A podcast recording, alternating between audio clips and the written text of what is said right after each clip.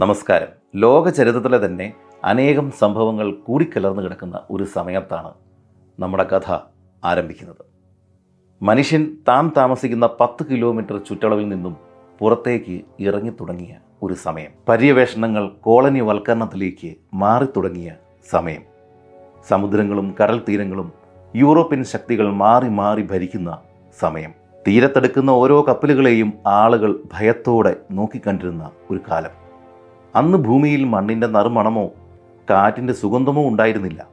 എങ്ങും ലോഹങ്ങൾ കൂട്ടിയുരുമുന്ന ശബ്ദവും ചുടുരക്തത്തിന്റെ രൂക്ഷഗന്ധവും മാത്രം. പക്ഷേ ഈ കൂട്ടപ്പൊരിച്ചിലുകളിൽ നിന്നും ബഹളങ്ങളിൽ നിന്നും ഒഴിഞ്ഞു മാറി കിടന്നിരുന്ന അനേകം സ്ഥലങ്ങൾ ഈ ഭൂമിയിലുണ്ടായിരുന്നു മനുഷ്യൻ ഇനിയും കണ്ടെത്താത്ത സ്ഥലങ്ങൾ തന്നെയായിരുന്നു അത്. അത്തരമൊരു സ്ഥലമായിരുന്നു അബ്രയൂസ് ആർക്കിപ്പലഗോ. ഓസ്ട്രേലിയയുടെ പടിഞ്ഞാറൻ തീരത്തോട് ചേർന്ന് കിടക്കുന്ന ഈ പവിഴപ്പുറ്റുകളിൽ ഒരു കാലത്തും ആൾതാമസം ഉണ്ടായിരുന്നില്ല. എന്തിന്? ആയിരത്തി അറുന്നൂറ്റി ഇരുപത്തിയെട്ടിൽ നാം കേൾക്കാൻ പോകുന്ന കഥ നടക്കുന്ന കാലത്ത് തൊട്ടടുത്ത് കിടക്കുന്ന ഓസ്ട്രേലിയൻ വൻകരയുടെ വലിപ്പമോ അവിടെ ആരാണ് ഉള്ളതെന്നോ ആർക്കും ഒരു നിശ്ചയവും ഉണ്ടായിരുന്നില്ല. പക്ഷേ ഈ കഥ നടക്കുന്ന സ്ഥലത്തേക്ക് നിങ്ങളെ കൊണ്ട് എത്തിക്കുന്നതിന് മുമ്പ് അവിടെ നിന്നും വീണ്ടും ഒരു നൂറ്റി മുപ്പത്തിയഞ്ച് വർഷങ്ങൾ പുറകിലേക്ക് പോകേണ്ടതുണ്ട്. കിഴക്കുള്ള സുഗന്ധദ്രവ്യങ്ങൾ തേടി അങ്ങോട്ടേക്കുള്ള കുറുക്ക് വഴികൾ തേടി പടിഞ്ഞാറോട്ട് ക്രിസ്റ്റഫർ കൊളംബസ് യാത്ര തുടങ്ങുന്ന ആ കാലഘട്ടത്തിലാണ് നമ്മുടെ ഈ കഥ ആരംഭിക്കുന്നത്. Welcome back to histories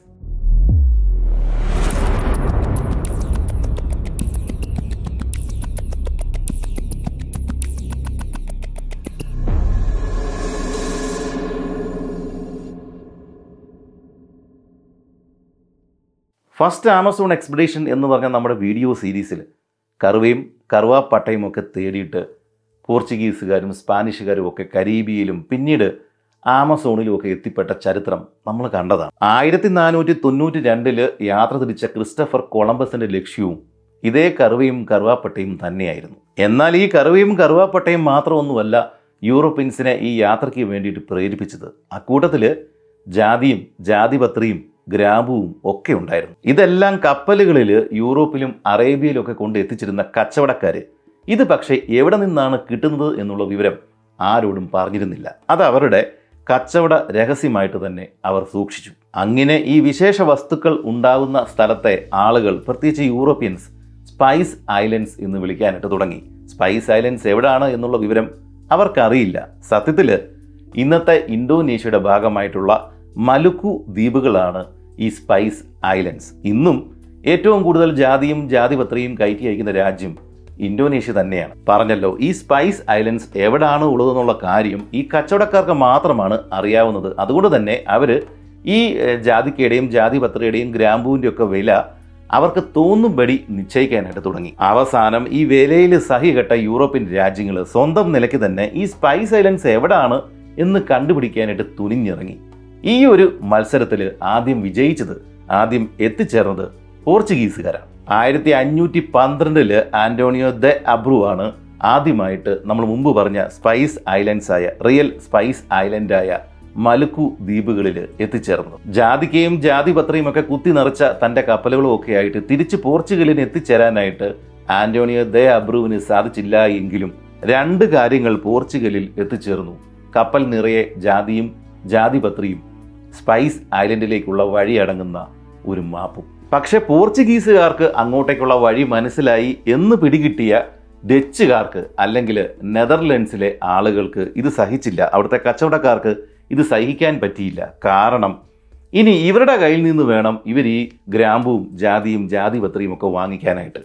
അത് സാധ്യമല്ല. അതുകൊണ്ട് തന്നെ തങ്ങൾക്ക് സ്വന്തമായിട്ട് ഒരു വഴി ഈ സ്പൈസ് ഐലൻഡിലേക്ക് കണ്ടെത്തിയേ മതിയാവൂ. നൂറ്റാണ്ടുകൾക്ക് മുമ്പ് ഈ നെതർലൻഡ്സ് ചെറിയ ചെറിയ പ്രവിശ്യകളുടെ ഒരു കൂട്ടായ്മയായിരുന്നു. ഈ കൂട്ടായ്മ പ്രവിശ്യകളുടെ കൂട്ടായ്മയെ ഭരിച്ചിരുന്നത് ലോർഡ് ഓഫ് ദി നെതർലൻഡ്സ് ആയിരുന്നു. പതിനാറാം നൂറ്റാണ്ടിന്റെ അവസാനം ഈ പദവി അലങ്കരിച്ചിരുന്നത് ലോർഡ് ഓഫ് ദി നെതർലൻഡ്സ് എന്ന പദവിയിൽ ഉണ്ടായിരുന്ന ആൾ സ്പെയിനിലെ ഫിലിപ്പ് രണ്ടാമൻ രാജാവനായിരുന്നു. പക്ഷേ ഈ ഫിലിപ്പ് രണ്ടാമൻ നെതർലൻഡ്സിലെ ആളുകളുടെ കാര്യത്തിലൊന്നും വലിയ താല്പര്യമുണ്ടായിരുന്ന ഒരാളായിരുന്നില്ല. അതുമാത്രവുമല്ല അയാൾ ഒരു തീവ്ര കത്തോലിക്ക വിശ്വാസി കൂടിയായിരുന്നു. ഈ പ്രൊട്ടസ്റ്റന്റ് വിശ്വാസത്തിൽ ഉണ്ടായിരുന്ന വടക്കൻ നെതർലൻഡ്സിലെ ആളുകൾക്ക് അവിടെ ആ പ്രവിശ്യകളിൽ ഉണ്ടായിരുന്ന ആളുകൾക്ക് ഈ ഫിലിപ്പ് രണ്ടാമന്റെ ഭരണം തീരെ അസഹനീയമായിട്ട് തോന്നി. ഇദ്ദേഹത്തെ പിന്തുടർന്ന് പിന്നീട് വന്ന പല അധികാരികളും ഇതേ നയം തന്നെയാണ് സ്വീകരിച്ചത്. അങ്ങനെ അവസാനം ഒരു ആഭ്യന്തര യുദ്ധം എൺപത് വർഷങ്ങൾ നീണ്ടുനിന്ന ദ എയ്റ്റി ഇയേഴ്സ് വാർ ആരംഭിച്ചു. അവസാനം വടക്കൻ പ്രവിശ്യകളിലെ പ്രൊട്ടസ്റ്റന്റുകാർ ഈ കത്തോലിക്ക വിശ്വാസികളായിട്ടുണ്ടായിരുന്ന സ്പാനിഷുകാരെ അവിടെ നിന്ന് വേരോടെ പിഴുതു മാറ്റുകയും ഇവരുടെ സ്വന്തം രാജ്യം സ്ഥാപിക്കുകയും ചെയ്തു. The Republic of the United States of Seven Netherlands. ഈ യുദ്ധം ജയിക്കുവാൻ വേണ്ടിയിട്ട് ഡച്ചുകാരെ വടക്കൻ പ്രവിശ്യകളിൽ ഉണ്ടായിരുന്ന നെതർലൻഡ്സിലെ ആളുകളെ ആരാണ് സഹായിച്ചത്? പുറത്തുനിന്ന് ആരുമല്ല. മറിച്ച് അവിടെ തന്നെ കച്ചവടക്കാരാണ്. ടാക്സ് ആയിട്ടും അല്ലാതെയും അവർ കൊടുത്ത ധനം കൊണ്ടാണ് അവിടുത്തെ സൈന്യം ഈ സ്പാനിഷുകാരെ അവിടെ നിന്ന് തുരത്തി ഓടിച്ചത്. ഈ ഡച്ചുകാർ നല്ല കച്ചവടക്കാരും നല്ല രീതിയിൽ കപ്പൽ ഓടിക്കാൻ അറിയാവുന്ന ആളുകളും ആയിരുന്നു. പോർച്ചുഗീസുകാർ ഈ മുമ്പ് പറഞ്ഞ സ്പൈസ് ഐലൻഡിലേക്ക് വഴി കണ്ടെത്തി എന്നുള്ള അറിവ് ഡച്ചുകാരെ അസ്വസ്ഥരാക്കി. കാരണം ഇനി വലിയ വിലയ്ക്ക് ഈ കത്തോലിക്കരായിട്ടുള്ള പോർച്ചുഗീസുകാരുടെ കയ്യിൽ നിന്ന് വേണം. ഇവർക്ക് നമ്മൾ മുമ്പ് പറഞ്ഞ ജാതിയും ജാതിപത്രിയും ഈ ഗ്രാമ്പുമൊക്കെ ഇനി വാങ്ങാനായിട്ട്. ഇനി അതിന് തയ്യാറല്ലെങ്കിൽ ഈ വഴിയിലൂടെ സ്വന്തം നിലയ്ക്ക് കപ്പലൊക്കെ ആയിട്ട് ഇവർ ഈ കിഴക്കോട്ടേക്ക് സ്പൈസ് ഐലൻഡിലേക്ക് പോകണം. പക്ഷേ ആ ഭാഗങ്ങൾ മുഴുവൻ നിയന്ത്രിക്കുന്നത് കത്തോലിക്കരായിട്ടുള്ള ഈ പോർച്ചുഗീസുകാരാണ്. അവർക്ക് ഭീമമായ കപ്പം കൊടുത്താൽ മാത്രമേ ഇതുവഴി അങ്ങോട്ടും ഇങ്ങോട്ടും പോയി വരാനായിട്ട് സാധിക്കുകയുള്ളൂ. അപ്പോൾ പിന്നെ വേറെ എന്താണ് ഒരു വഴി? പോർച്ചുഗീസുകാർക്ക് അറിയാൻ പാടില്ലാത്ത മറ്റൊരു സമാന്തര പാത ഈ കിഴക്കുള്ള സ്പൈസ് ഐലൻഡിലേക്ക് സ്വന്തം നിലയിൽ കണ്ടെത്തണം.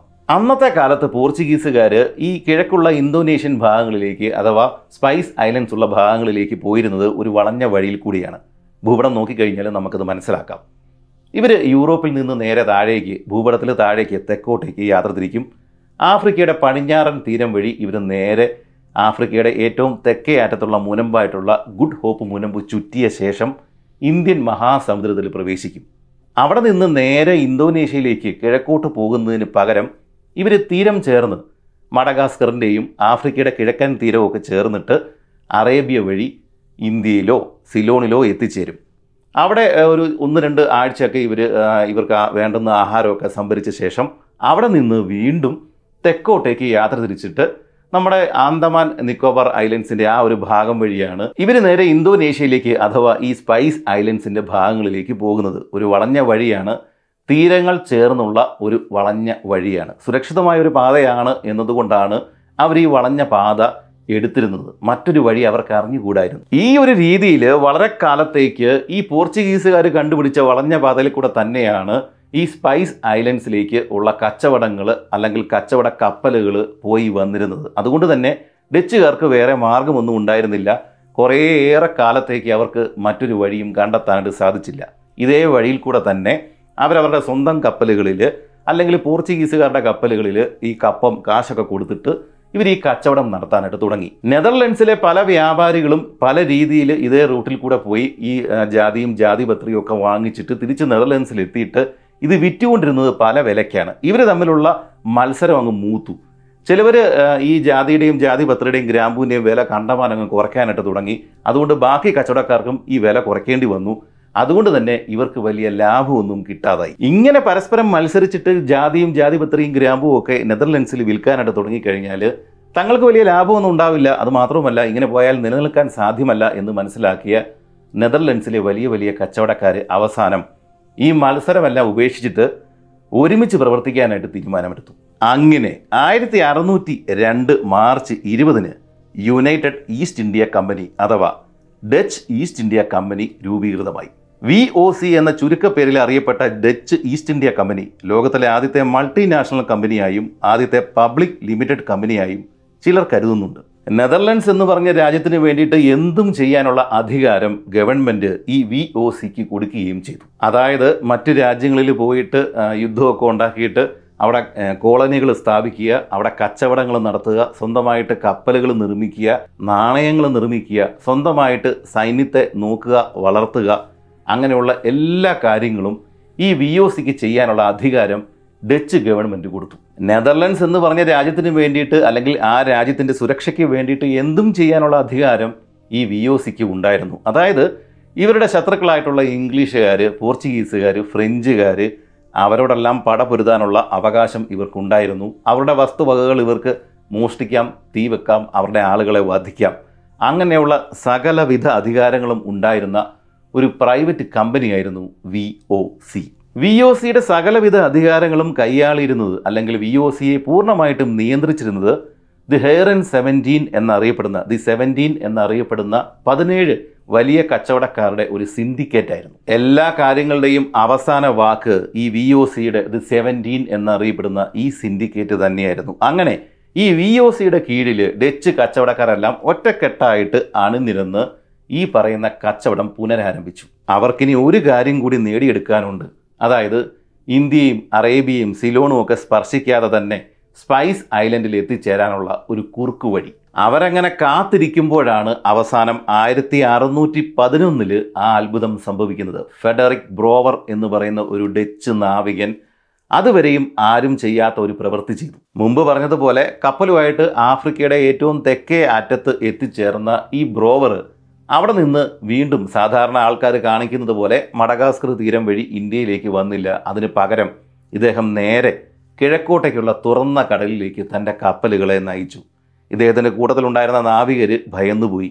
ഇതുവരെയും അവർ പോകാത്ത ഒരു വഴിയിലൂടെയാണ് അവർ സഞ്ചരിക്കുന്നത്. പക്ഷേ കുറച്ച് ദൂരം ആ വഴിയിലൂടെ കിഴക്കോട്ടേക്ക് തുറന്ന കടലിലൂടെ ഇന്ത്യൻ മഹാസമുദ്രത്തിലൂടെ ഇവർ പോയി കഴിഞ്ഞപ്പോഴേക്കും നാവികരുടെ ഭയമെല്ലാം മാറി. കാരണം തുടർച്ചയായിട്ട് പടിഞ്ഞാറ് നിന്ന് കിഴക്കോട്ടേക്ക് നല്ല കാറ്റ് ഇവർക്ക് കിട്ടി. അതുകൊണ്ട് തന്നെ ഇതുവരെയും അവർ സഞ്ചരിച്ചു വന്ന ആ ആ ഒരു യാത്രയുടെ വേഗതയുടെ ഇരട്ടി വേഗത്തിൽ ഇവർക്ക് അതുവഴി സഞ്ചരിക്കാനായിട്ട് സാധിക്കുകയും ചെയ്തു. പഴയ റൂട്ടിലൂടെ അതായത് പോർച്ചുഗീസുകാരുടെ റൂട്ടിലൂടെ ഇന്ത്യ ശ്രീലങ്ക അതുവഴിയുള്ള ആ റൂട്ടിലൂടെ സഞ്ചരിച്ചു കഴിഞ്ഞാൽ ഏതാണ്ട് ഒരു വർഷത്തിന് മുകളിൽ സമയമെടുക്കും ഈ സ്പൈസ് ഐലൻഡ്സിൽ ഇന്തോനേഷ്യയിൽ എത്തിച്ചേരാനായിട്ട്. അതുകൊണ്ടാണ് അതിന് ക്ഷമയില്ലാത്തത് കൊണ്ടാണ് ഈ ഫെഡറിക് ബ്രോവർ എന്ന് പറയുന്ന ഡച്ച് ഈ നാവികൻ അതിന് മുതിരാതെ ഈ തുറന്ന കടലിലേക്ക് കിഴക്കൻ അല്ലെങ്കിൽ കിഴക്ക് ഭാഗത്തുള്ള ഇന്ത്യൻ മഹാസമുദ്രത്തിലേക്ക് ഇദ്ദേഹം തന്റെ കപ്പലുകളൊക്കെ ആയിട്ട് മുന്നോട്ട് പോകാനായിട്ട് തയ്യാറായത്. ഞാൻ ഇപ്പോൾ പറഞ്ഞ് നിർത്തിയതുപോലെ തന്നെ ഇവർക്ക് ആ ഒരു റൂട്ടിൽ തുടർച്ചയായിട്ട് പടിഞ്ഞാറ് നിന്ന് കിഴക്കോട്ടേക്ക് നല്ല കാറ്റ് കിട്ടാനായിട്ട് തുടങ്ങി. ഇതേതാണ് ഈ റൂട്ട്.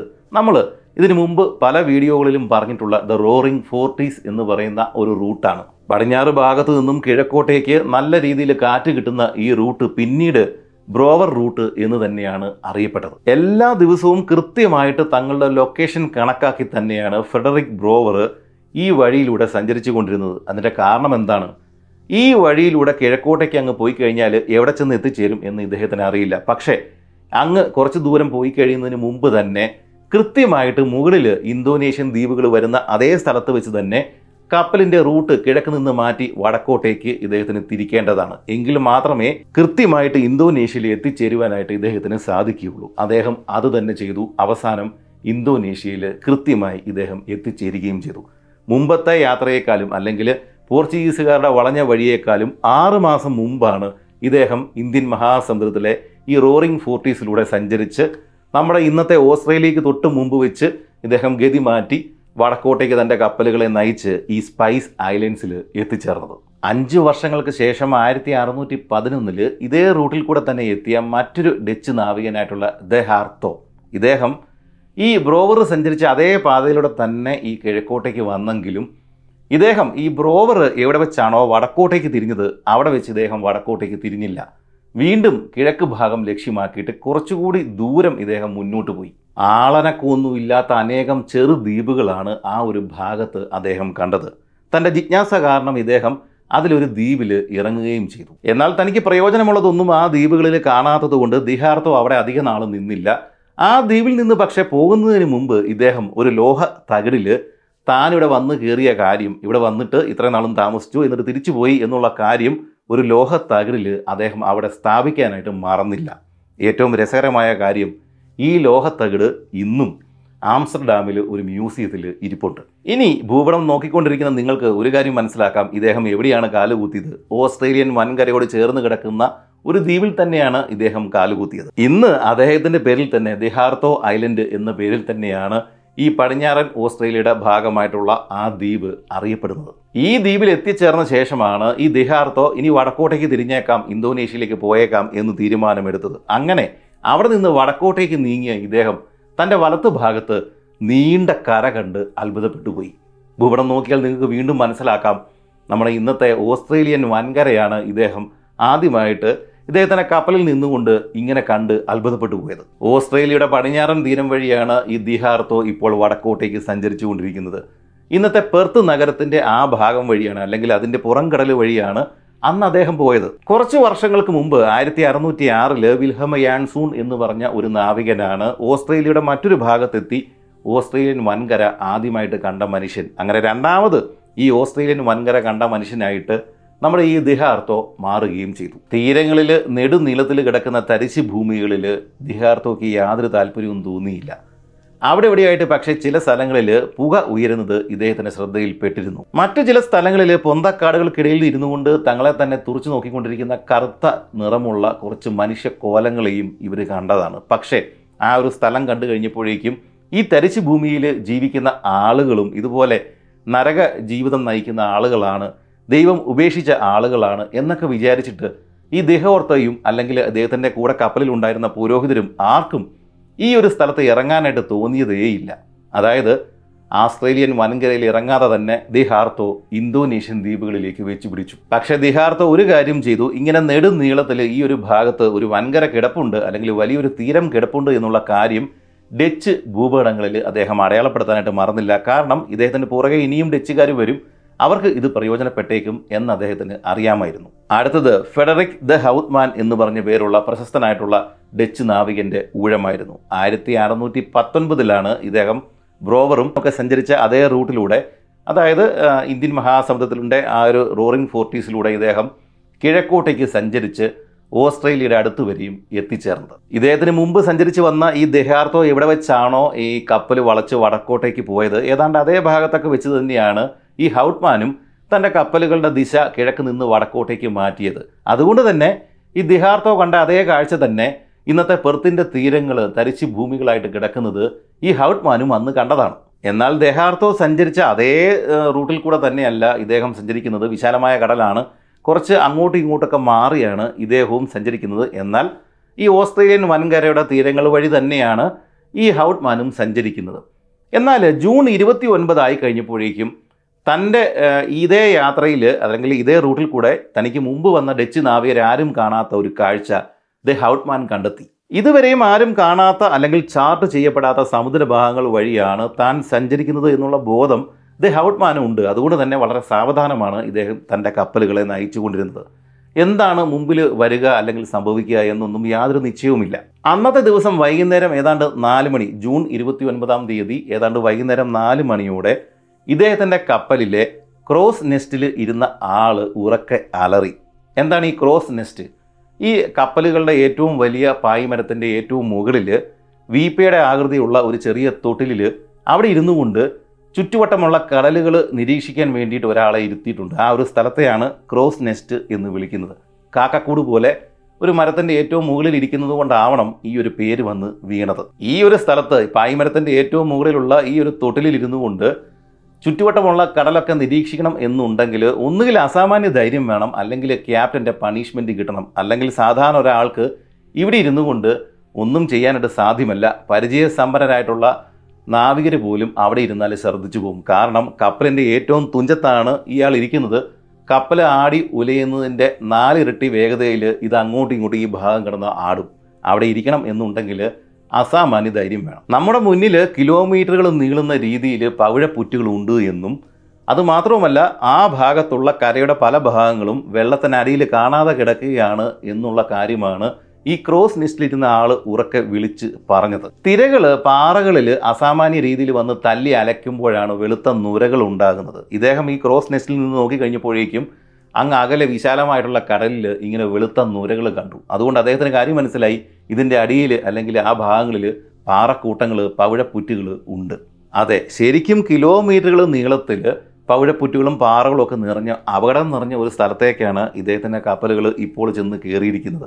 പല സ്ഥലങ്ങളിലും ഈ പവിഴപ്പുറ്റുകൾ ജലനിരപ്പിൽ നിന്ന് തൊട്ട് താഴെയാണ് കിടക്കുന്നത്. അതുകൊണ്ട് തന്നെ നമ്മളത് കാണണം എന്ന് നിർബന്ധമില്ല. പകൽ സമയമായതുകൊണ്ട് മാത്രമാണ് വൈകുന്നേരം നാല് മണി ആയതുകൊണ്ട് മാത്രമാണ് ഹൗട്ട്മാനും സംഘത്തിനും ഈ ഒരു സ്ഥലം തിരിച്ചറിയാനായിട്ട് സാധിച്ചത്. ഇനി രാത്രിയാണ് ഇതുവഴി ഒരു കപ്പൽ വരുന്നതെങ്കിൽ അവരറിയാതെ തന്നെ ഈ ഒരു പവിഴപ്പുറ്റുകളിൽ ചെന്നിടിച്ച് കയറും അപകടം ഉണ്ടാവുകയും ചെയ്യും. ഇതിനു മുമ്പ് വന്ന രണ്ട് ഡച്ച് നാവികരും ഈ ഒരു വഴിയിൽ കൂടി ആവില്ല വടക്കോട്ടേക്ക് പോയത്. അതുകൊണ്ടാണ് അവരുടെ ശ്രദ്ധയിൽ ഇത് പെടാതിരുന്നത്.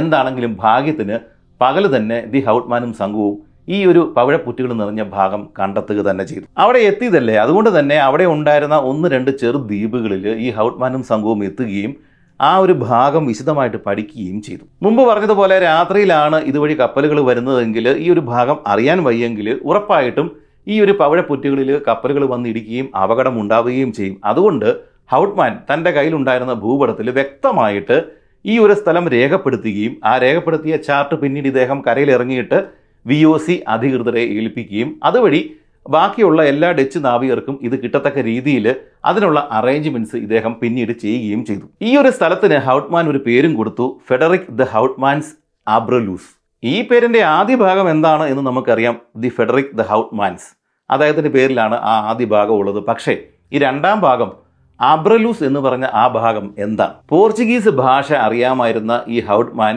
അബ്രിവോസൂസ് ഓലൂസ് എന്ന് പറഞ്ഞ പേര് അല്ലെങ്കിൽ ആ ഒരു വാക്ക് ചുരുക്കി എഴുതിയതാണ് അബ്രിലൂസ്. അതിന്റെ അർത്ഥം കീപ് യുവർ ഐസ് ഓപ്പൺ നിങ്ങളുടെ കണ്ണുകൾ തുറന്നു തന്നെ ഇരിക്കുക.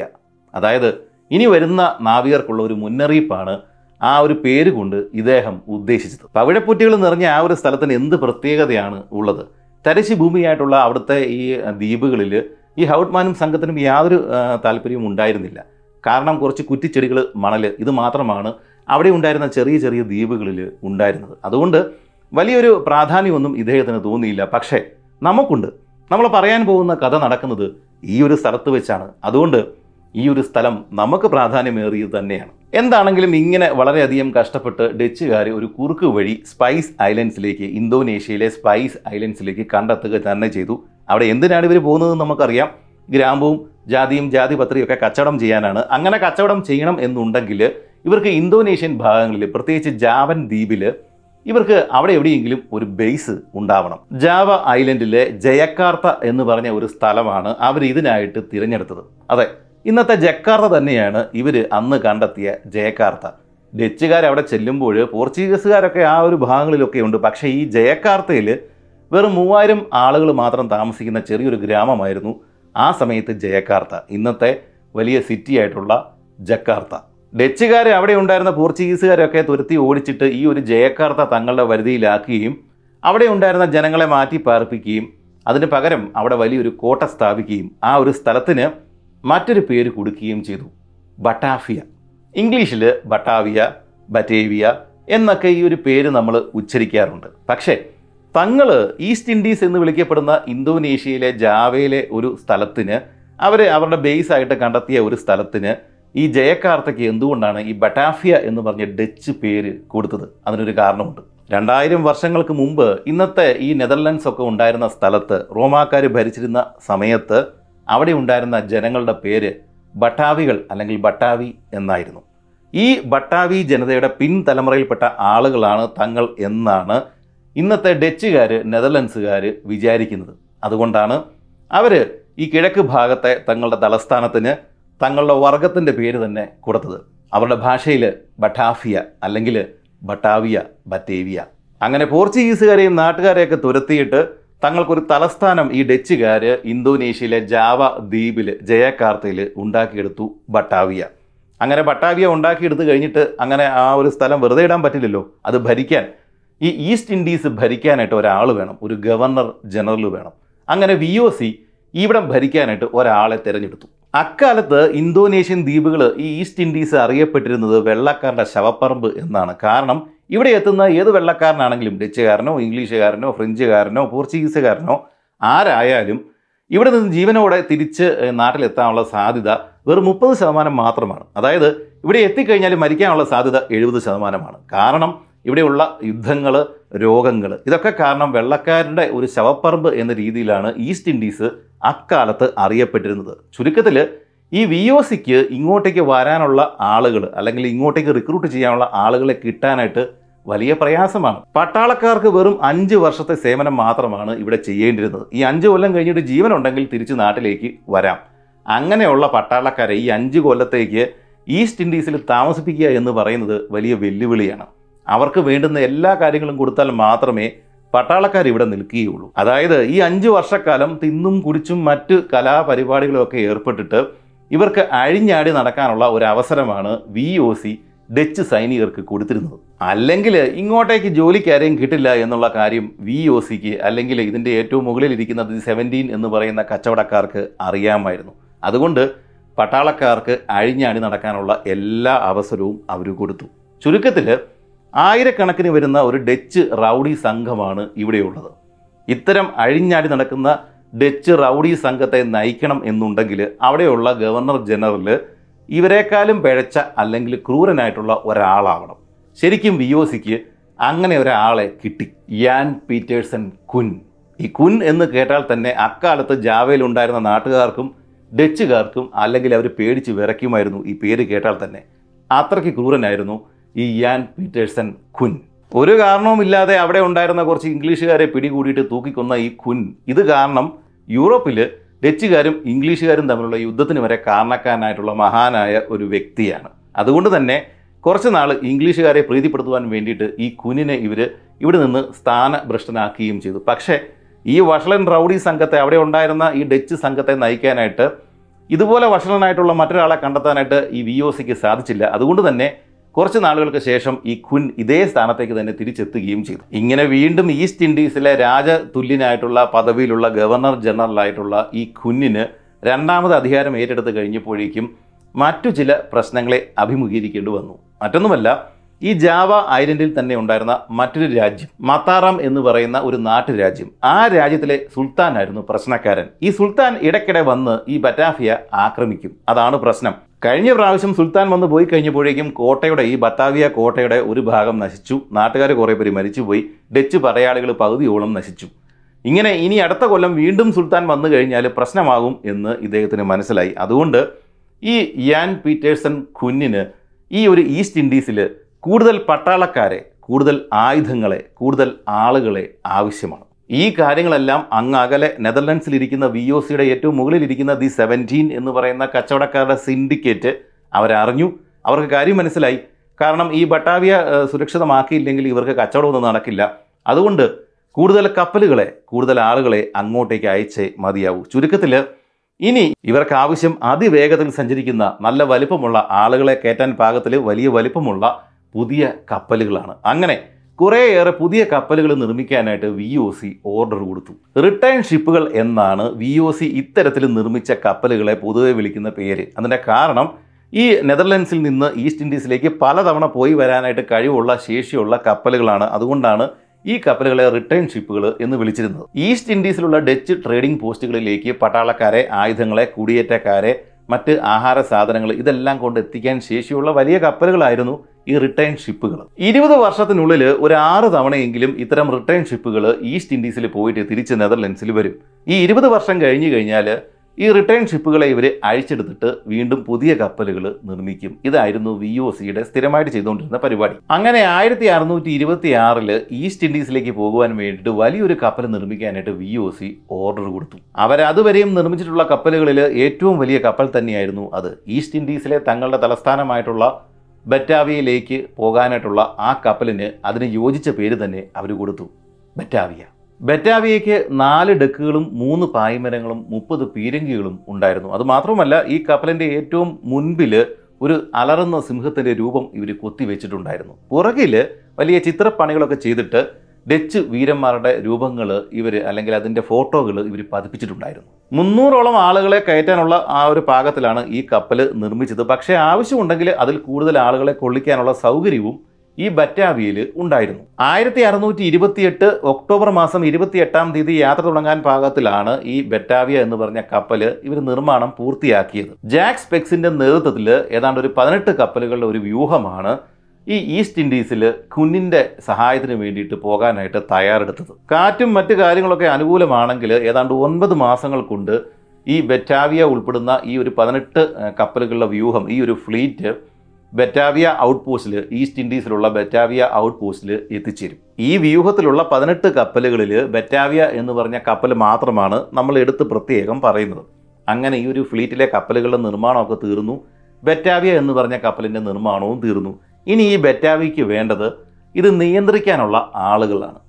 നമ്മൾ ഇതുവരെ പല കഥകളിലും സംഭവങ്ങളിലും ചരിത്രങ്ങളും കണ്ടിട്ടുള്ളത് പോലെയല്ല ഈ ഒരു ഡച്ചുകാരുടെ ഈ കപ്പലിന്റെ സിസ്റ്റം ഇവർക്ക് ഒരു കപ്പലിൽ ഈ വി ഒ സി ഉണ്ടായിരുന്ന സമയത്ത് ഡച്ച് ഈസ്റ്റ് ഇന്ത്യ കമ്പനി ഉണ്ടായിരുന്ന സമയത്ത് ഒരു കപ്പലിൽ ആ കപ്പലിന്റെ നിയന്ത്രണ അധികാരമുള്ള മൂന്ന് ആളുകളാണ് ഉണ്ടായിരുന്നത്. ഏറ്റവും മുകളിൽ ഒരു അപ്പർ മർച്ചന്റ് ഇതൊരു കച്ചവട കപ്പലാണ്. കച്ചവടക്കാർ നിയന്ത്രിക്കുന്ന കച്ചവടക്കാരുടെ ഉടമസ്ഥതയിലുള്ള കപ്പലാണ്. അതുകൊണ്ട് തന്നെയാണ് ഈ ഒരു രീതിയിലുള്ള സെറ്റപ്പ് ഇവർക്കുള്ളത് അതിന്റെ തൊട്ട് താഴെയാണ് ക്യാപ്റ്റന്റെ സ്ഥാനം. പിന്നെ തൊട്ട് താഴെ ക്യാപ്റ്റന്റെ താഴെ മൂന്നാമതായിട്ട് ഒരു അണ്ടർ മർച്ചന്റ് അങ്ങനെ മൂന്ന് പേരാണ് ഒരു കപ്പലിൽ ഈ കപ്പലിലെ കാര്യങ്ങളൊക്കെ നിയന്ത്രിക്കാനായിട്ടുള്ളത്. മുഴുവൻ കാര്യങ്ങളും നിയന്ത്രിക്കാനായിട്ട് ഏറ്റവും മുകളിലുള്ള അപ്പർ മർച്ചന്റ് കപ്പലിന്റെ കാര്യങ്ങൾ നോക്കാൻ വേണ്ടിയിട്ട് ഒരു കപ്പിത്താൻ അല്ലെങ്കിൽ ക്യാപ്റ്റൻ ബാക്കി കച്ചവട കാര്യങ്ങളൊക്കെ നോക്കാൻ വേണ്ടിയിട്ട് ഒരു അണ്ടർ മർച്ചന്റ് അങ്ങനെ മൂന്നാളുകളാണ് ഒരു V O C Dutch East India കപ്പലിൽ അധികാര ശ്രേണിയിൽ ഏറ്റവും മുകളിൽ ഉള്ളത്. ഇങ്ങനെ പേരൊക്കെ കേൾക്കുമ്പോൾ വലിയ സംഭവമായിട്ട് നമുക്ക് തോന്നും. Upper merchant captain under merchant പക്ഷേ ഈ ബറ്റാവിയ ഉൾപ്പെടുന്ന ഈ പതിനെട്ട് കപ്പലുകൾ എങ്ങോട്ടേക്കാണ് പോകുന്നത്? ഈസ്റ്റ് ഇൻഡീസിലേക്ക് അവിടെ ആരാ ഉള്ളത്? കുൻ. കുനിന്റെ കീഴിൽ ആയിരക്കണക്കിന് വരുന്ന റൗഡി സംഘം ഡച്ച് സൈനിക സംഘം. ഇവരുടെ കൂട്ടത്തിലേക്ക് പോകാനായിട്ട് കൊള്ളാവുന്ന ആരെങ്കിലും കിട്ടുമോ? ഒരിക്കലും കിട്ടില്ല. തിരിച്ചു വരില്ല എന്നുള്ള കാര്യത്തിൽ എഴുപത് ശതമാനം ഉറപ്പുള്ള ഒരു യാത്രയാണ്. അതുകൊണ്ട് തന്നെ ഈ ഒരു യാത്രയ്ക്ക് കിട്ടുന്ന അല്ലെങ്കിൽ അതിന് തയ്യാറാവുന്ന ആളുകൾ ആ രീതിയിലുള്ള ആളുകളാകും കുറച്ചെങ്കിലും ജീവിതത്തിൽ കുഴപ്പങ്ങളൊക്കെ ഉള്ള ആളുകളാണ് ഇത്തരം യാത്രയ്ക്ക് അക്കാലത്ത് തയ്യാറായിട്ട് മുന്നോട്ട് വന്നിരുന്നത്. അതായത് ജീവിത പ്രശ്നങ്ങളുള്ള ആളുകൾ മാനസിക പ്രശ്നങ്ങളുള്ള ആളുകൾ കടം കയറി മുടിഞ്ഞ ആളുകൾ അങ്ങനെ പലവിധ പ്രശ്നങ്ങളുള്ള ആളുകളാവും. ഇത്തരം ഒരു യാത്രയ്ക്ക് തയ്യാറാവുക. അതെ തീർച്ചയായും നമ്മൾ ഇപ്പോൾ പറഞ്ഞ ഈ ഒരു മൂന്ന് സ്ഥാനങ്ങളിലേക്ക് വരാൻ പോകുന്നത് ഇതുപോലെ കുഴപ്പം പിടിച്ച മൂന്ന് പേരാണ്. ഇനി നമുക്ക് നേരെ ഇന്ത്യയിലേക്ക് വരാം. കാരണം ബെറ്റാവിയ ഷിപ്പിൽ കയറാനായിട്ടുള്ള പ്രധാന ആളുകളിൽ ഒരാൾ ഇവിടെ മുഗൾ രാജസന്നിധിയിൽ ജഹാംഗീറിന്റെ രാജസദസ്സിൽ നിവർന്നിരിപ്പുണ്ട്. ഫ്രാൻസിസ്കോ പെൾസാർട്ട് ഇരുപത്തിയഞ്ചാമത്തെ വയസ്സിൽ മുഗളന്മാരുമായിട്ട് ചർച്ച നടത്തിയിട്ട് കച്ചവടമൊക്കെ നടത്താൻ വേണ്ടിയിട്ട് വി ഒ സി പറഞ്ഞു വിട്ട ആളാണ് ഫ്രാൻസിസ്കോ പേൾസാർട്ട്. വാചകം അടിച്ചിട്ട് ആളെ വീഴ്ത്താനായിട്ട് നല്ല മിടുക്കുണ്ടായിരുന്ന ഈ പേൾസാർട്ട് അതുകൊണ്ട് തന്നെ വി ഒ സിയുടെ കണ്ണിലും നല്ല ആളായിരുന്നു. ജഹാംഗീറിന്റെ കണ്ണിലും നല്ല ആളായിരുന്നു. അങ്ങനെ കാലക്രമേണ ഫ്രാൻസിസ്കോ പേൾസാർട്ട് വി ഒ സിയുടെ വിശ്വസ്തനും മുഗൾ രാജസന്നിധിയിലെ നിറസാന്നിധ്യവുമായിട്ട് മാറി. ഹിന്ദുസ്ഥാനിയും പേർഷ്യനുമൊക്കെ വളരെ വേഗത്തിൽ തന്നെ ഈ പേൾസാർട്ട് പഠിച്ചെടുത്തു. ഇന്ത്യയിലെ സാധാരണ ജനങ്ങളൊക്കെ ആയിട്ടായിരുന്നു പ്രത്യേകിച്ച് ഗുജറാത്ത് സൂറത്ത് അങ്ങനെയുള്ള സ്ഥലങ്ങളിലൊക്കെ ആയിരുന്നു ഇദ്ദേഹം കൂടുതലായിട്ട് താമസിച്ചത്. സാധാരണ ജനങ്ങളൊക്കെ ആയിട്ടാണ് ഇദ്ദേഹം കൂടുതൽ ഇടപഴകിയത്. താൻ ഇന്ത്യയിൽ ജീവിച്ച സമയത്ത് അറിഞ്ഞ കാര്യങ്ങളൊക്കെ ഇദ്ദേഹം പല ഘട്ടങ്ങളായിട്ട് ഈ വി ഒ സി എഴുതി അറിയിച്ചിട്ടുണ്ട്. അതെല്ലാം പിന്നീട് ഒരു ബുക്കായിട്ട് മാറിയിട്ടുണ്ട്. ജഹാംഗീസ് ഇന്ത്യ എന്ന് പറഞ്ഞ പേരിൽ ആ ബുക്ക് പ്രസിദ്ധീകരിച്ചിട്ടുണ്ട്. ഇതിന്റെ ഫ്രീ വേർഷൻ ഈ ഒരു പേര് സെർച്ച് ചെയ്ത് കഴിഞ്ഞാൽ പി ഡി എഫ് ആയിട്ട് ഇന്റർനെറ്റിൽ നിങ്ങൾക്ക് വായിക്കാനായിട്ട് കിട്ടുകയും ചെയ്യും. അങ്ങനെ ഫ്രാൻസിസ്കോ പെൽസാർട്ട് ആഗ്രയിലെ കച്ചവടക്കാരുടെ ഇടയിൽ ഏറ്റവും പ്രാധാന്യമുള്ള ആളായിട്ട് മാറി ഡച്ചുകാരുടെ ഇടയിൽ അപ്പർ മർച്ചന്റായിട്ട് മാറുകയും ചെയ്തു. പെൽസാർട്ടിന്റെ ജീവിതത്തിലെ രണ്ട് കാര്യങ്ങളോടായിരുന്നു പ്രധാനമായിട്ടും പ്രിയമുണ്ടായിരുന്നത്. പണം പെണ്ണ്. അതുകൊണ്ട് തന്നെ ഇവിടെ അഴിഞ്ഞാടിയുള്ള ഒരു ജീവിതമായിരുന്നു പെൽസാർട്ട് നയിച്ചിരുന്നത്. ഇവിടെ ഉണ്ടായിരുന്ന മുഗൾ രാജസന്നിധിയിലെ പല പ്രഭുക്കന്മാരുടെയും രാജാക്കന്മാരുടെയും അല്ലെങ്കിൽ ചെറിയ ചെറിയ നാട്ടു രാജാക്കന്മാരുടെയും ആയിട്ട് പെൽസാർട്ടിന് ബന്ധമുണ്ടായിരുന്നു. പക്ഷേ ഇത് പലപ്പോഴും പെൾസാർട്ടിനെ കുഴപ്പത്തിൽ കൊണ്ട് ചാടിച്ചിട്ടുണ്ട്. ഉദാഹരണത്തിന് ഇദ്ദേഹത്തിന്റെ വീട്ടിൽ ഒരു തവണ ഈ മുഗൾ രാജസന്നിധിയിലെ ആരുടെയോ ഒരു പെണ്ണ് വരികയും ഇദ്ദേഹത്തിന്റെ മുറിയിൽ ഉണ്ടായിരുന്ന ഒരു ഒരു കുപ്പിയിൽ നിന്ന് അത് വൈനാണ് എന്ന് വിചാരിച്ചിട്ട് ക്ലോവ് ഓയിൽ ഈ ഗ്രാമ്പൂവിന്റെ ഓയിൽ ഇവൾ എടുത്ത് കുടിക്കുകയും അവിടെ വെച്ച് തന്നെ ഈ സ്ത്രീയെ മരണപ്പെടുകയും ചെയ്തു. ഇതറിഞ്ഞ് പെൽസാർട്ട് ഞെട്ടിപ്പോയി. തന്റെ വസതിയിൽ വെച്ചിട്ട് ഒരു ഇന്ത്യൻ യുവതി വധിക്കപ്പെടുക അല്ലെങ്കിൽ മരണപ്പെടുക വലിയ കുഴപ്പമാണ്. ഇദ്ദേഹം എന്ത് ചെയ്തു? ഇദ്ദേഹത്തിന്റെ ഇന്ത്യൻ സുഹൃത്തിന്റെ ഒരു സഹായത്തോട് കൂടിയിട്ട് ആരും അറിയാതെ ഈ ഒരു സ്ത്രീയെ കുഴിച്ചു മൂടുകയും ചെയ്തു. ഈ ഒരു വിവരം പുറത്തു പറയാതിരിക്കാനായിട്ട് ഇദ്ദേഹത്തിന്റെ ഇന്ത്യൻ സുഹൃത്തിന് കാശൊക്കെ കൊടുത്തിട്ട് ആ സുഹൃത്തിനെ വശത്താക്കിയത് ഈ വി ഒ സി തന്നെയാണ്. വി ഒ സിയുടെ രേഖകളിൽ നിന്നാണ് ഇത്തരം കാര്യങ്ങൾ നമുക്ക് മനസ്സിലായത്. വി ഒ സിക്ക് വേണ്ടിയിട്ട് ആഗ്രയിലും ഗുജറാത്തിലും ഒക്കെ നടത്തിയിരുന്ന കച്ചവടങ്ങളിൽ നിന്ന് ഈ പെൾസാട്ടിന് നല്ല രീതിയിൽ കാശ് കിട്ടുന്നുണ്ടായിരുന്നു. പക്ഷേ പെൾസാട്ടിന്റെ സ്വഭാവം അറിയാമല്ലോ. അതുകൊണ്ട് തന്നെ ആ കാശൊന്നും ഇദ്ദേഹത്തിന് തികയില്ല. അതുകൊണ്ട് തന്നെ ഇദ്ദേഹം വി ഒ സി അറിയാതെ തന്നെ പല കച്ചവടങ്ങളും നടത്തിയിരുന്നു. ഇതെങ്ങാനും ഡച്ച് അധികൃതർ അറിഞ്ഞു കഴിഞ്ഞാൽ തല പോകുന്ന കേസാണ്. എങ്കിലും ഇങ്ങനെയുള്ള കള്ള പണ ഇടപാടുകൾ പെൾസാർട്ട് ധാരാളമായിട്ട് നടത്തിയിരുന്നു. ഇതിൽ നിന്ന് തന്നെ ഈ പറഞ്ഞ കാര്യങ്ങളിൽ നിന്ന് തന്നെ ഇപ്പോൾ നിങ്ങൾക്ക് ഈ ഫ്രാൻസിസ്കോ പെൾസാർട്ട് എന്താണ് എന്ന് മനസ്സിലായി കാണും. ആയിരത്തി അറുന്നൂറ്റി ഇരുപത്തി ആറിൽ ഈ ബെറ്റാവിയ ഷിപ്പ് നമ്മുടെ കുഞ്ഞിന്റെ സഹായത്തിന് വേണ്ടിയിട്ട് ഈസ്റ്റ് ഇൻഡീസിലേക്ക് പോകുന്നതിന് രണ്ട് വർഷങ്ങൾക്ക് മുമ്പ് വി ഒ സി ആയിട്ടുള്ള കരാറ് ഈ പെൾസാർട്ടും വി ഒ സിയും തമ്മിലുള്ള കരാറ് അവസാനിച്ചിരുന്നു. പക്ഷേ എന്നിട്ടും വി ഒ സി പെൾസാർട്ടിനെ പറഞ്ഞു വിട്ടില്ല. കാരണം ഇതുപോലെ വാക് ചാതുര്യമൊക്കെ ഉള്ള ഒരു മിടുക്കനായിട്ടുള്ള ഒരാളെ ഇവർക്ക് കച്ചവടത്തിന് വേണ്ടിയിട്ട് ആവശ്യമാണ്. ചുരുക്കത്തിൽ നമ്മുടെ ബറ്റാവിയ ഷിപ്പിന്റെ അപ്പർ മർച്ചന്റായിട്ട് വി ഒ സി കണ്ടെത്തിയ ആൾ ഇതേ ഫ്രാൻസിസ്കോ പെൽസാർട്ടാണ് ബറ്റാവിയ ഷിപ്പിന്റെ അപ്പർ മർച്ചന്റ് ആക്കുക മാത്രമല്ല ഇതിനു മുമ്പ് ഈസ്റ്റ് ഇൻഡീസിലേക്ക് പോയിരുന്ന ഒരു കപ്പലിലേക്ക് അല്ലെങ്കിൽ ആ കപ്പലിൽ ഈ ബറ്റാവിയ ഷിപ്പിൽ ഇനി വരാൻ പോകുന്ന ഈ Francisco Pelsaert upper merchant Francisco Pelsaert മിടുക്കനായിട്ടുള്ള ഒരു വ്യക്തിയാണ് എന്നും ഇന്തോനേഷ്യയിലും പരിസരങ്ങളിലും ഒക്കെയുള്ള കച്ചവടത്തിലും നാട്ടുകാരും ഒക്കെ ആയിട്ട് ഇടപെടാൻ വേണ്ടിയിട്ടും നല്ല ഒരാളാണ് എന്നുള്ള ഒരു നല്ലൊരു ഇൻട്രൊഡക്ഷൻ ഒരു കത്ത് ഈ വി ഒ സി അധികൃതർ ആ ഒരു കപ്പലിൽ ഇതിനു മുമ്പ് പോയ കപ്പലിൽ ഈ നമ്മുടെ കുഞ്ഞിന് കൊടുത്തയക്കുകയും ചെയ്തിരുന്നു. അങ്ങനെ പതിനെട്ട് കപ്പലുകളുള്ള ആ ഫ്ലീറ്റിലെ ഒരു കപ്പലായിട്ടുള്ള ഏറ്റവും വലിയ കപ്പലായിട്ടുള്ള ബെറ്റാവിയയ്ക്ക് ഒരു അപ്പർ മർച്ചന്റായി ഇനി നമുക്ക് വേണ്ടത് ഒരു ലോവർ മർച്ചന്റാണ് മുമ്പ് പറഞ്ഞതുപോലെ തന്നെ കൊള്ളാവുന്ന ആരെയും ഈ പണിക്ക് കിട്ടില്ല എന്ന് മനസ്സിലാക്കിയ ഈ വി ഒ സി ഇവർക്ക് കിട്ടിയ അപേക്ഷകളിൽ ഏറ്റവും കൊള്ളരുതാത്ത ഒരാളെ തന്നെ സെലക്ട് ചെയ്തു. അന്ന് മുപ്പത് വയസ്സ് പ്രായമുണ്ടായിരുന്ന എറോണിമസ് കൊർണേലിസ് ആയിരുന്നു ആ മനുഷ്യൻ. അയാൾ ഒരു കച്ചവടക്കാരൻ ആയിരുന്നില്ല. ഒരു നാവികനും ആയിരുന്നില്ല. പിന്നെ എന്തുകൊണ്ടാണ് ഈ ഒരു യാത്രയ്ക്ക് വേണ്ടിയിട്ട് ഇയാൾ തയ്യാറായത്? അതിന് മറ്റൊരു കാരണമുണ്ട്. ഈ എറോണിമസ് കൊർണേലിസ് ആകെ തകർന്നു പോയ ഒരു മനുഷ്യനായിരുന്നു. ഇദ്ദേഹം തന്റെ അച്ഛനെ പോലെ തന്നെ മരുന്നുകൾ നിർമ്മിക്കുകയും അത് വിൽക്കുകയും ചെയ്തിരുന്ന ഒരു അപ്പോത്തിക്കരിയായിരുന്നു. ഗർഭിണിയായിട്ടുണ്ടായിരുന്ന തന്റെ ഭാര്യയുടെ കൂടത്തിലിരുന്നാണ് ഇദ്ദേഹം ഈ ഒരു കച്ചവടമൊക്കെ ഈ മരുന്നിന്റെ കച്ചവടം നടത്തിയിരുന്നത്. പക്ഷേ ഗർഭിണിയായിരുന്ന സമയത്ത് തന്നെ ഈ ഭാര്യയ്ക്ക് പലവിധ അസുഖങ്ങളൊക്കെ ഉണ്ടായിരുന്നു. അങ്ങനെ ഭാര്യ പ്രസവിച്ചു. ഈ രോഗങ്ങൾ കാരണം ഭാര്യയ്ക്ക് കൊച്ചിനെ മൂല ഊട്ടവാനായിട്ട് സാധിച്ചില്ല. അതിനു വേണ്ടിയിട്ട് ഇദ്ദേഹം ഒരു വെറ്റ് നേഴ്സിനെ ഈ ഒരു പ്രത്യേക കാര്യത്തിന് വേണ്ടിയിട്ട് നിയോഗിക്കുകയും ചെയ്തു. പക്ഷേ ഒരു കുഴപ്പമുണ്ടായി. ഈ നേഴ്സിന് ഈ വന്ന കൊച്ചിനെ പാലൂട്ടാനായിട്ട് വന്ന ഈ ഒരു നേഴ്സിന് സിഫിലിസ് എന്ന് പറഞ്ഞ ഒരു രോഗം ഉണ്ടായിരുന്നു. കൊച്ചിന് ഈ സിഫിലിസ് പിടിപിടിക്കുകയും പിന്നീട് ഈ കുട്ടി മരണപ്പെടുകയും ചെയ്തു. അക്കാലത്തും ഒരു പക്ഷേ ഇക്കാലത്തും ഒരു കുട്ടി സിഫിലിസ് രോഗം പിടിച്ച് മരിച്ചു എന്ന് പറഞ്ഞു കഴിഞ്ഞാൽ അതിന്റെ അർത്ഥം ആ കുട്ടിയുടെ മാതാപിതാക്കൾ ദുർനടപ്പുകാർ ആണ് എന്നാണ്. അതായത് അന്നത്തെ കാലത്ത് ഇദ്ദേഹത്തിന്റെ മാനം കപ്പൽ കയറി. തന്റെ കുട്ടി സിഫിലിസ് രോഗം പിടിച്ച് മരിച്ചു. അതുകൊണ്ട് തന്നെ ആളുകൾ വിചാരിച്ചു ഇദ്ദേഹത്തിന് മാറാ രോഗം സിഫിലിസ് ഉണ്ട്.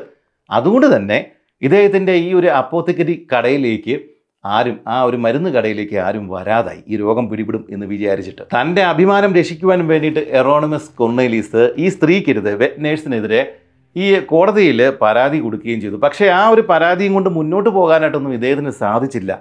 ഇദ്ദേഹത്തിന്റെ ഈ ഒരു കടയിലേക്ക് ആളുകൾ വരാതായി. ഇദ്ദേഹത്തിന്റെ ബിസിനസ് പൂട്ടി. ഇദ്ദേഹം കടമെടുത്തു. അത് തിരിച്ചു കൊടുക്കാൻ പറ്റാതായി. അങ്ങനെ ബിസിനസ് പൂട്ടി. കടമായി തന്റെ മാനം നശിച്ചു. ഇങ്ങനെ ഒരു വല്ലാത്ത രീതിയിൽ നിൽക്കുന്ന എറോണമസ് കൊർണേലിസ് ആണ് ഈ ഒരു യാത്രയ്ക്ക് വേണ്ടിയിട്ട് തയ്യാറാണ് എന്ന് പറഞ്ഞിട്ട് അപേക്ഷ കൊടുത്തിരിക്കുന്നത്. വേറെ ആരെയും കിട്ടാത്തത് കൊണ്ട് ഈ ഒരു വി ഒ സി ഈ ദ സെവന്റീൻ എന്ന് പറയുന്ന അധികൃതർ ഇദ്ദേഹത്തെ തന്നെ ഈ കൊർണേലിസ് എറോണിമസ് കൊർണേലിസിനെ ഈ ഒരു യാത്രയുടെ ബറ്റാവിയ ഷിപ്പിന്റെ അണ്ടർ മർച്ചന്റായിട്ട് നിയോഗിക്കുകയും ചെയ്തു. എറോണിമസ് കൊർണേലിസിന്റെ കഥ പറയുന്ന കൂട്ടത്തിൽ ഒരു കാര്യം കൂടെ പറയണം. അക്കാലത്ത് ടൊറൻഷ്യസ് എന്ന് പറഞ്ഞ പേരുള്ള ഒരു ചിത്രകാരൻ നെതർലൻഡ്സിലും ഉണ്ടായിരുന്നു. ഈ ചിത്രകാരൻ ഇദ്ദേഹം ചിത്രമൊക്കെ വരയ്ക്കുമെങ്കിലും ഒരു പ്രത്യേക ഐഡിയയും കൊണ്ട് നടന്നിരുന്ന ആളാണ് ടൊറൻഷ്യസ്. ഇദ്ദേഹത്തിന്റെ ഐഡിയകളിൽ ഒന്നിതാണ് ദൈവമുണ്ട് പക്ഷേ പിശാചില്ല. ബൈബിൾ നാടോടിക്കഥയാണ്. ഇങ്ങനെയൊക്കെ പറയുന്ന ഒരു ആശയമൊക്കെ ആയിരുന്നു ഈ ടൊറൻഷ്യസിന്റെ കയ്യിൽ ഉണ്ടായിരുന്നത്. ചുരുക്കത്തിൽ ടൊറൻഷ്യസിൽ ജയിലിലായി ഒരു ഇരുപത് വർഷത്തേക്ക്. ടൊറൻഷ്യസിന്റെ പ്രധാന അനുയായികളിൽ ഒരാളായിരുന്നു നമ്മുടെ അപ്പോത്തിക്കരി ആയിട്ടുള്ള എറോണമിസ് കൊർണേലിസ് പ്രപഞ്ചത്തിൽ ദൈവം മാത്രമേ ഉള്ളൂ പിശാചില്ല. ദൈവം നല്ലവനാണ്. നല്ലവനായിട്ടുള്ള ദൈവം സൃഷ്ടിച്ചതെല്ലാം നല്ലതാണ്. നല്ലതായിട്ടുള്ള നമ്മളെല്ലാം ചെയ്യുന്ന എല്ലാ പ്രവൃത്തികളും നല്ലതാണ്. നമ്മൾ ചെയ്യുന്ന എല്ലാ പ്രവൃത്തികളും നല്ലതാണ്. എന്ത് ചെയ്താലും അത് നല്ലതാണ്. പ്രത്യേകം ഓർത്തിരിക്കുക ഇദ്ദേഹത്തിന്റെ വിശ്വാസം ഇതാണ്. ദൈവത്തിന്റെ മുന്നിൽ ദൈവം നല്ലതായതുകൊണ്ട് നമ്മൾ ചെയ്യുന്ന ഏത് പ്രവൃത്തിയും നല്ലതാണ്. ഇതാണ് ടൊറൻഷ്യസ് ഇദ്ദേഹത്തെ എറോണിമസ് കൊർണേലിസിനെ പഠിപ്പിച്ച തത്വശാസ്ത്രം. അങ്ങനെ ഒന്നാമത്തെ മാനസിക നിലയിൽ ചെറിയ പ്രശ്നമുണ്ട് വീട്ടിലെ പ്രശ്നങ്ങൾ കാരണം. അത് പോരാഞ്ഞിട്ട് തലതിരിഞ്ഞ കുറച്ച് ഐഡിയകൾ. ഇങ്ങനെയൊക്കെയുള്ള എറോണമസ് കൊർണലിസാണ് ഈ ബറ്റാവിയ ഷിപ്പിന്റെ അണ്ടർ മർച്ചന്റ് അങ്ങനെ ബെറ്റാവിയ ഷിപ്പിന് നല്ല അടിപൊളി ഒരു അപ്പർ മർച്ചന്റായി ഒരു അണ്ടർ മർച്ചന്റുമായി ഇനി വേണ്ടത് ഇവരോട് കിടനിൽക്കുന്ന സ്വഭാവമുള്ള ഒരു ക്യാപ്റ്റനെയാണ് ബറ്റാവിയ ഷിപ്പ് നിർമ്മിക്കുന്ന സമയത്ത് തന്നെ ഇതിന്റെ ക്യാപ്റ്റൻ ആരാകണം എന്നുള്ള കാര്യത്തിൽ ഈ സെവന്റീൻ ഒരു തീരുമാനം എടുത്തിട്ടുണ്ടായിരുന്നു. നാൽപ്പത് വയസ്സ് പ്രായമുണ്ടായിരുന്ന ക്യാപ്റ്റൻ അരിയൻ യാക്കോബ്സൺ. ഈ അരിയൻ യാക്കോബ്സനെ നമ്മുടെ അപ്പർ മർച്ചന്റായിട്ടുണ്ടായിരുന്ന ഇന്ത്യയിലുണ്ടായിരുന്ന പെൾസാർട്ടിന് നേരത്തെ തന്നെ അറിയാമായിരുന്നു. നല്ലതുപോലെ അറിയാമായിരുന്നു. പെൾസാർട്ട് തന്റെ ഇന്ത്യയിലെ ജോലിയൊക്കെ മതിയാക്കിയിട്ട് നാട്ടിലേക്ക് നെതർലൻഡ്സിലേക്ക് പോകാനായിട്ട് തീരുമാനമെടുത്തു. ആ തീരുമാനമെടുത്തിട്ട് ഇദ്ദേഹം കയറിയ കപ്പലിലെ ക്യാപ്റ്റനായിരുന്നു ഈ പറയുന്ന അരിയൻ യാക്കോബ്സൺ. നല്ല മുക്കുടിയനായിട്ടുണ്ടായിരുന്ന ഈ അരിയൻ യാക്കോബ്സൺ ഈ സൂറത്തിൽ വെച്ചിട്ട് ഇന്ത്യയിലെ സൂറത്തിൽ വെച്ചിട്ട് ഈ ആ ഒരു തുറമുഖത്ത് വെച്ചിട്ട് നമ്മുടെ അപ്പർ മർച്ചന്റായിട്ടുണ്ടായിരുന്ന പെൾസാട്ടുമായിട്ട് കാര്യമായിട്ടൊന്ന് ഉടക്കി. അതോട് കൂടിയിട്ട് ആ കപ്പലിലെ കപ്പൽ വ്യൂഹത്തിലെ ഫ്ലീറ്റ് കമാൻഡർ ആയിട്ടുണ്ടായിരുന്ന ഡച്ച് ക്യാപ്റ്റൻ അദ്ദേഹം അവിടെ രംഗത്തെത്തുകയും ആളുകളുടെ മുന്നിൽ വെച്ചിട്ട് അതായത് ഭയങ്കര വിശിഷ്ട അതിഥികളൊക്കെ ഉണ്ടായിരുന്ന ഒരു സദസ്സാണ് അവരുടെ മുന്നിൽ വെച്ചിട്ട് ഈ അരിയൻ ക്യാപ്റ്റൻ അരിയൻ യാക്കോബ്സിനെ കണക്കിന് ശകാരിക്കുകയും ചെയ്തു. അതോട് കൂടിയിട്ട് ഈ യാക്കോബ്സിന്റെ അദ്ദേഹത്തിന്റെ മാനം അങ്ങ് പോയി അതല്ലെങ്കിൽ അഭിമാനം നശിച്ചു. ആളുകളുടെ മുന്നിൽ വെച്ചിട്ട് ഇത്രയും വലിയ ക്യാപ്റ്റൻ അയാളെ വഴക്ക് പറഞ്ഞു. അതോട് കൂടിയിട്ട് അയാൾക്ക് ഇതിന്റെ എല്ലാം കാരണം ഈ പെൾസാർട്ടാണ് അല്ലെങ്കിൽ തന്നോട് വഴക്ക് കൂടിയിട്ടുള്ള ഈ പെൾസാർട്ടാണ് എന്നാണ് അരിയാണ് യാക്കോബ്സൺ കരുതിയിരിക്കുന്നത്. നല്ല വെള്ളമാണല്ലോ. അതുകൊണ്ട് അന്ന് മുതൽ ഇവർ തമ്മിൽ നല്ല വഴക്കാണ്.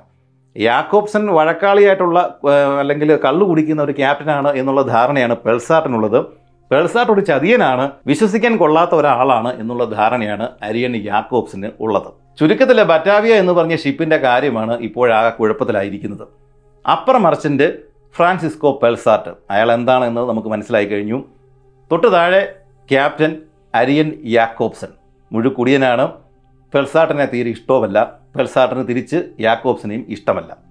ഈ രണ്ടുപേരുമായിട്ട് യാതൊരു ബന്ധവും ഇല്ലെങ്കിലും തന്റെ കയ്യിലിരിപ്പ് കൊണ്ട് ഇവരെ കവച്ചു വെക്കുന്ന ആളാണ് അണ്ടർ മർച്ചന്റ് എറോണിമസ് കൊർണേലീസ്.